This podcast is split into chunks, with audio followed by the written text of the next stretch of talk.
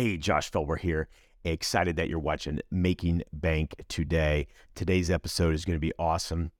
We dive in and understand how you can build a celebrity brand in the liquor industry, utilizing grassroots marketing, keeping your team small, as well as the emphasis and the focus on building a brand, not just another product. So you got to check out today's episode with Brett Berish. As well, guys, I appreciate your time. I appreciate your attention watching Making Bank.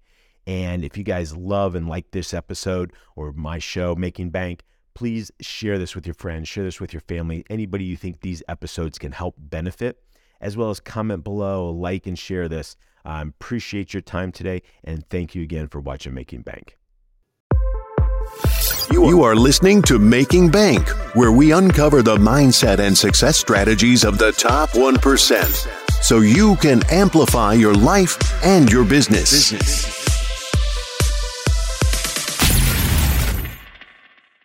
Welcome to Making Bank. I am Josh Felber, where we uncover the mindset and the success strategies of the top 1% so you can amplify your life and your business today. Super honored and excited for today's guest. Brett Berish is the president and CEO of Sovereign Brands, a family-owned international wine and spirits company headquartered in New York. They sell a portfolio of products in more than 100 countries globally. Together with a proven ability to create powerful, resonant brands, the international partnership Mr. Berish has created with some of the world's finest wine and spirit producers has given Sovereign Brands an extraordinary and unique portfolio of wines and spirits. So I'm excited to welcome Brett Berish to Making Bank today. Josh, thanks for having me on. I'm looking forward to talking about Making Bank. For sure. Well, tell us a little bit about what got you started as an entrepreneur. Is that something early on as a kid? Did it happen later on when the light bulb went off? I'd like to say I was the kid, I still am the kid, who had lots of ideas. And my biggest mistake was I had too many ideas and never picked one.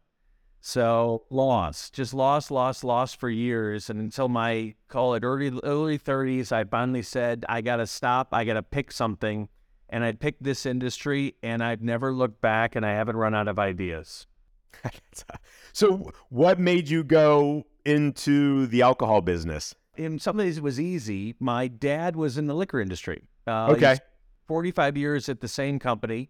As kids, that's all he talked about. My brothers and I, he sat around the dinner table. That's all he ever talked about. I think he hates the fact that we went into the liquor business because he wanted us to do something easier. But we loved it. He had a tremendous passion for the industry. And I think you end up loving what your parents do. You can't help it. If you're around it, it ends up swallowing you up in a positive way. For sure. What were some of the biggest kind of takeaways as you were growing up? I mean, obviously you were around it all the time and your dad worked for another company. So what were some of the biggest takeaways that you've been able to take from that as a kid to apply to the success of your business today? I think in some ways, listening to him complain that he always had bosses kind of helped me realize I didn't want to have a boss. I wanted to do my own thing. He's shown me people build brands. Have the greatest, advertising and marketing and all that crap. It all helps. But at the end of the day, you got to find people who believe in what you're doing and you build your army. And I believe that. I believe getting people to embrace brands is the key, is just you got to get in their soul. And it's by getting out there and talking to them and educating them. And I'm the best salesperson. I got to go do it myself. Yeah, definitely. I mean, the owner's got to be the best salesperson because if you don't believe enough in it to be able to sell it, it's not going to work for anybody else. No, and that's one of the things I learned, when it comes to entrepreneurship is if anybody's going to fuck it up, I want it to be me. I want my ass on the line. I want it to be my decision because I want the responsibility of the success, but more importantly, the failure of it because I think that's good. And I think one of the great things I know that you did from growing your brand, you use a lot of, non-traditional advertising, especially now, because what you were doing back then, working with influencers is what it's called now, but different people in the music industry and artists and things like that. Like, how did you go from like, all right, I want to call on this artist or this person, and I know, and be able to go sit down with them? I think, that's a lot of the stumbling blocks people run into. Yeah, I think It's interesting. My first big success was a brand called Ace of Spades, a champagne, Armand de Brignac. And when you think about that brand, which is, you know, when we started it 20 years ago, you know, we didn't have social media. It was traditional. It was magazines and newspapers and getting people to write and talk about it. And then we started seeing things like Instagram. And then we started making a pivot. And it's the same philosophy. It's trying to get people aware of the brand. And if it's a good brand, they'll talk about it. And we've kind of parlayed that at the same time. I call it... when it comes to celebrities and things like that, I call it organic brand building, because I'm not in a transaction. I want a relationship. I want it to be real. I want it to be authentic. So to me, everybody we've ever worked with, they're my friends because of the brands. It's not because I saw some data and boy, they're the hot person and let me go work with them. To me, that's not going to work. Yeah, that's super important. What was those ways that you were, I mean, did you have connections to these people? Wait, how did you get in contact with them and then build that relationship? It's leaning in on the industry. So there's certain things, and I have passion. You know, I like sports. I lean in on sports. I love music. I lean in on music. I love R&B and hip hop. I lean further into it. So to me, it's again, I always look at it as you can create a business around things you love, and that feels natural. So I developed relationships over time, but more importantly, the brands, you know, when people hold the bottles, they represent something. It means something to them. And what I like is when I see other people holding my brands, I'm running at them saying, thank you. What can we do? What can we do? So it's literally just building off of a like-minded is they love my brands. I love them for loving my brands. Awesome. And then you mentioned kind of, you know, as you were building your brand, Instagram and some of these other platforms started the rollout. What was the big change you saw with these platforms? And then how did you attack these to really amplify your brands? I still say it today. We don't advertise. We don't do any traditional advertising. So to me, Instagram is an amazing vehicle to connect to fans, to connect to see if your brand is resonating. So I have a brand called Bumbu, which is this bottle. It's Bumbu Ritual Rum. So this is the #1 premium rum in the world. I have more followers on Instagram than Captain Morgan and Bacardi. And those are multi-billion-dollar companies with multi-million-dollar advertising. And I have more followers. So that tells me I'm connecting. I have a real audience that's following me, not because I'm advertising to them and trying to buy their influence. They're following me because the brand means something. So to me, it's an amazing vehicle to see how to connect, what's working, what's not working. It's this beautiful, it's like a science experiment. You get to watch how it works. And that's why I like it so much.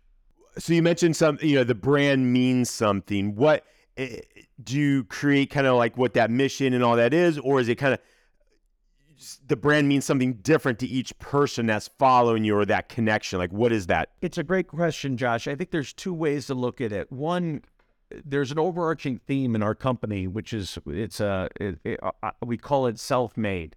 And it's this idea that all the brands and what we do is when people are holding our bottles, they represent, I did it, I achieved it, I created it, I passed it, I got a promotion. Whatever it is, there's a reason they're holding our brands because they achieved something. So to me, that's a feeling that represents all my brands.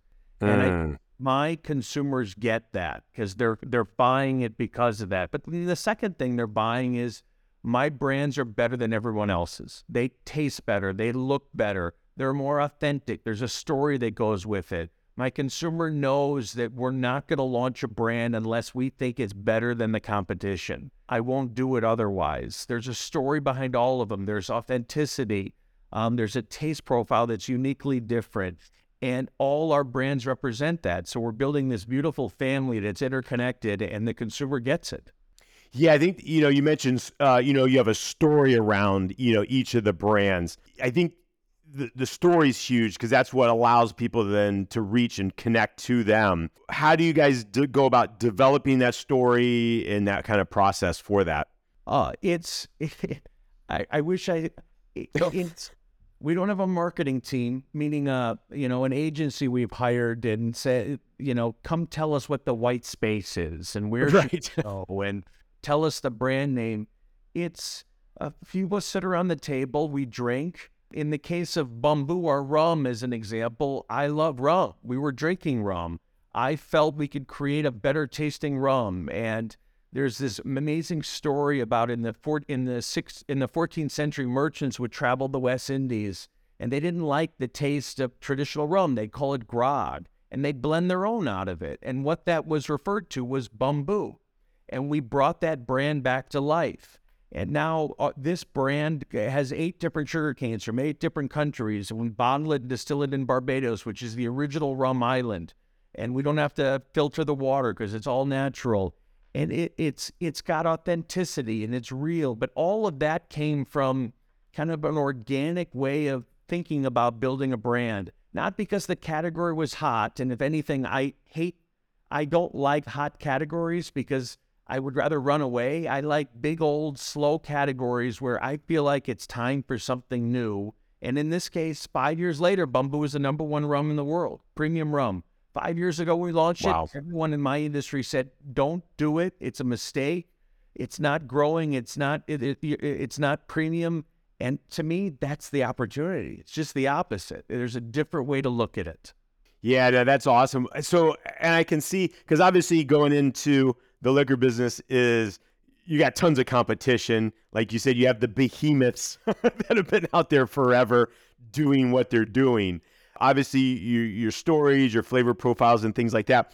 But what else has set you apart to actually, make you rise to the top? There's not. I'm sure you. I don't have a black box. I think our success is blood, sweat, and tears, and we're all in. And it's night and day. It's constantly educating and constantly talking to people. You got to have everything. I think people ask me about a brand. The package has got to stand out. The name's got to be different. The look and feel's got to be different. It's got to have a story. It's got to taste good. You got to have a beautiful package. And if they don't like the taste, they're never going to come back. Right. You have a great tasting product, but if they don't notice the product, they're never going to try it. So you got to have a little bit of everything and work your ass off. And that's what we do. I remember speaking at a Citibank conference, and before it was about disruptive brands, Josh. And the panel before me was the founder of Casper, the bed company. Mm-hmm. Yeah. And it was amazing. After 1 year, he had, they were on all the continents and $1 billion in sales, and was one of those unicorns. And I kept thinking, but when I got up there, if you want to hear that story, that's not my story. I don't know how to do that. For me, it's been working our ass off, building people who believe in what we're doing, building a team of 200 people now who are getting behind it, and it's hard work. There's nothing else. It's just hard work. So you mentioned, obviously we got the hard work. How do you go about? Hey, because this is always interesting me. That you said making it an amazing taste profile, because obviously you got so many different people. You got a certain people that like let's just say your rum, but they look for certain things. How do you go about trying to figure out what that profile is that's going to connect and give you the largest audience? I think this is our newest brand. It's called The Deacon. It's a Scotch. Okay. I love Scotch. I love it. And what happens is I start drinking and we start drinking the category. And I realized I wanted a specific type of Scotch flavor profile. I wanted something that comes across, if you know Scotch, as peated, which is a type of smoke. It's a feeling that comes through. And I wanted a type of bonfire, which is another smoke profile that comes through. And we got that from Isla. We got that from Speyside. We've created this blend. It took 3 years to create, but it's specifically different than everybody else. And if I can achieve what the profile I'm looking for, I think I'm the average consumer. I think I'm now giving somebody who wants to try something different and something unique in a different profile, something completely different. So all my brands, if you taste them against, if you're a rum drinker and you drink rum, taste Bumbu, it tastes different than other rums. If you're a Scotch drinker, taste the Deacon, it tastes different than other Scotches. I want to make sure you have a reaction. You're either going to love it or you're going to hate it, but there's a reaction you're going to have to it. If I taste like everybody else, I can't introduce a product. So that's where it starts and ends. Yeah, I think that's interesting too, because I mean, you create that interest or not right off the bat. Like, you're either going to love it, and you're going to be, at that point when you do, you're going to be a huge spokesperson, or you're just going to hate it and say, all right, let me walk away. Correct. And that's okay, though, because right. I want that reaction. I want a bartender to react where he's, I've never tasted something like this. This is different. So his mind starts thinking, what can I do with this? What drinks can I make with this? If it tastes like everybody else's, what's the fun of that? Because, as much as I'd like to admit we're not marketing people, I don't want it to be about marketing. I want it to be about the brand. We sell this product in Canada, sold 120,000 cases last year. No one from our company's ever been there. But that's a great sign of a great brand. It's happening on its own. It's word of mouth. People are tasting it and trying it and telling their friends how much they like it. That's a great brand. And so, you're building a brand. Obviously, there's, companies out today that start, they're just trying to create sales and make as many sales as possible. And I know that's one of the big things that we've done is created a brand since 2012. We built a brand in the natural dental space that we've been able to create. And that's how, we've attracted people to our products. And so I know you keep referencing, building a brand. That's like, your focus and everything. What has been some of the challenges building that brand and then being able to rise from that standpoint, stand out? I almost look at it as my mistakes have been why I exist today. So for me, the biggest mistake I made was I was that guy who thought should come easy. It should come fast. It should happen overnight. And I lost everything because of that, meaning from my house to being foreclosed on, to having the IRS sweep my bank account because I stopped paying taxes because I put all the money back in the business. And the thing I realized is how much I loved what I was doing, and I can't make it about money. Because if I'm making it about money, I'm chasing something. And if I make it about the brand, as long as people are happy with it, I'll get there. As long as you like it, as long as the trade likes it, as long as that account likes it, I'm on my way. But I can't put pressure on a brand. It's like trying to make it. I have 6 kids in my house, in my family. It's like trying to make one of your kids grow up faster than they are. You can't do it. They grow at their own speed. And the key is you just gotta be there for them, and they'll continue to grow. And that's what happens. And I think, to me, that's my success now. I'm not in a rush. I'm really patient. And brand success isn't the dollars I make. Brand success is, are people happy with it? Is it moving? And then let's just repeat.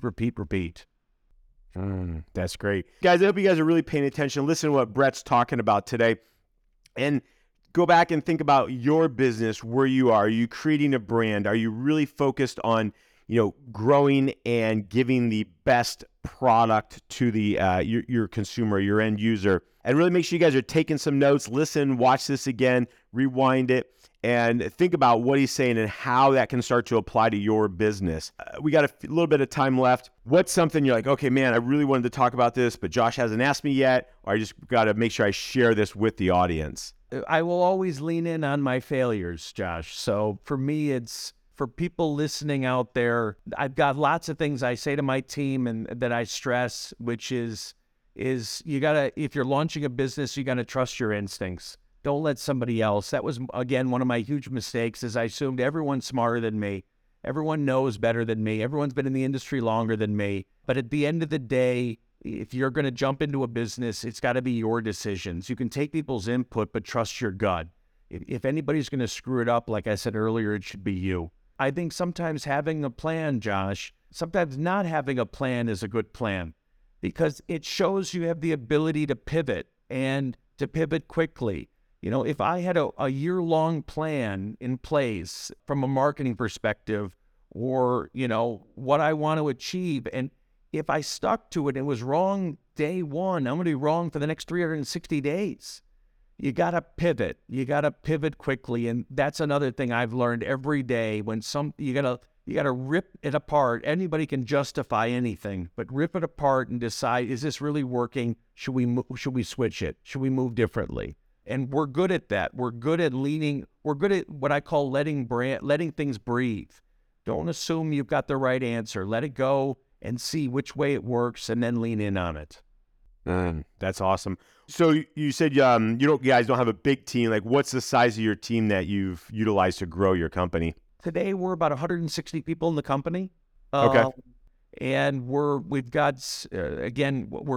mostly growing now is internationally. We'll probably add another 50 people internationally. I call my team the Avengers because they can do anything and everything. They should be able to do anything and everything. But it's a great team where we all think alike, and my interaction with them is daily. I want that connection. I want us to learn from each other. I want best practices daily, because I think if you share that knowledge base, you're going to get there that much faster. And is your team all in one location, or are they kind of all spread out? It's home office everywhere. So everywhere from Romania and Italy and Thailand and Hong Kong, Singapore, to 70 plus people in the United States, mostly home office. Most everyone is in the sales side. We've got offices in New York and Chicago, and just build a really neat interactive event space in Atlanta, Georgia, because again, we wanted to lean in on the music scene, and that's a place we want to be. But we got a great team. We're a great team of people just like me, hopefully. Awesome. What with that then, kind of with everybody scattered and spread out, how have you guys been able to keep a great unity and culture to, that's enhanced your growth? It's constant communications. So whether it's, if I head up an international team, we're on a WhatsApp group that has 100 comments daily on successes.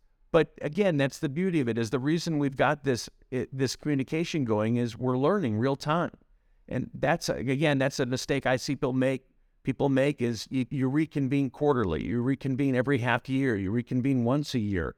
For me, I want to do it daily. That's how we get better. We send constant communication, email and Zoom calls on sharing best practices. I want to learn daily, and I make mistakes daily, and I will do those two things daily, is share that. If I screw up, I want everyone to know what happened, why I wanted to try something that didn't work, and then if there's something that's success, I want to share that same thing. Awesome. And Brett, where can people get more information or connect with you at? Easiest place is on Instagram as well for me directly, Brett Berish, CEO, or any of our brands, Original Bumbu on Instagram, at sovereignbrands.com, at Official Bel Air, at Deacon Whiskey, at McQueen the Violet Fog, our gin, Vion France, our liqueur, but any of those places, you can reach me. Awesome. And guys, we got all the links right down below, so you will connect with Brett anywhere he's mentioned. So Brett, I appreciate you coming on Making Bank today. Thanks for your time and just your knowledge and be able to share some awesome insights. Josh, thank you. Thank you, everybody, for having me. I am Josh Felber. You are watching Making Bank. Get out and be extraordinary. Thank you for listening to Making Bank. If you have enjoyed this episode, please leave a review, and sharing is caring. Follow Josh Felber on Facebook, YouTube, and Instagram for more. You can also listen to Making Bank on Amazon Alexa, Spotify, iHeartRadio, and watch on Apple TV, Success Thinkers Network, Amazon Fire, and YouTube.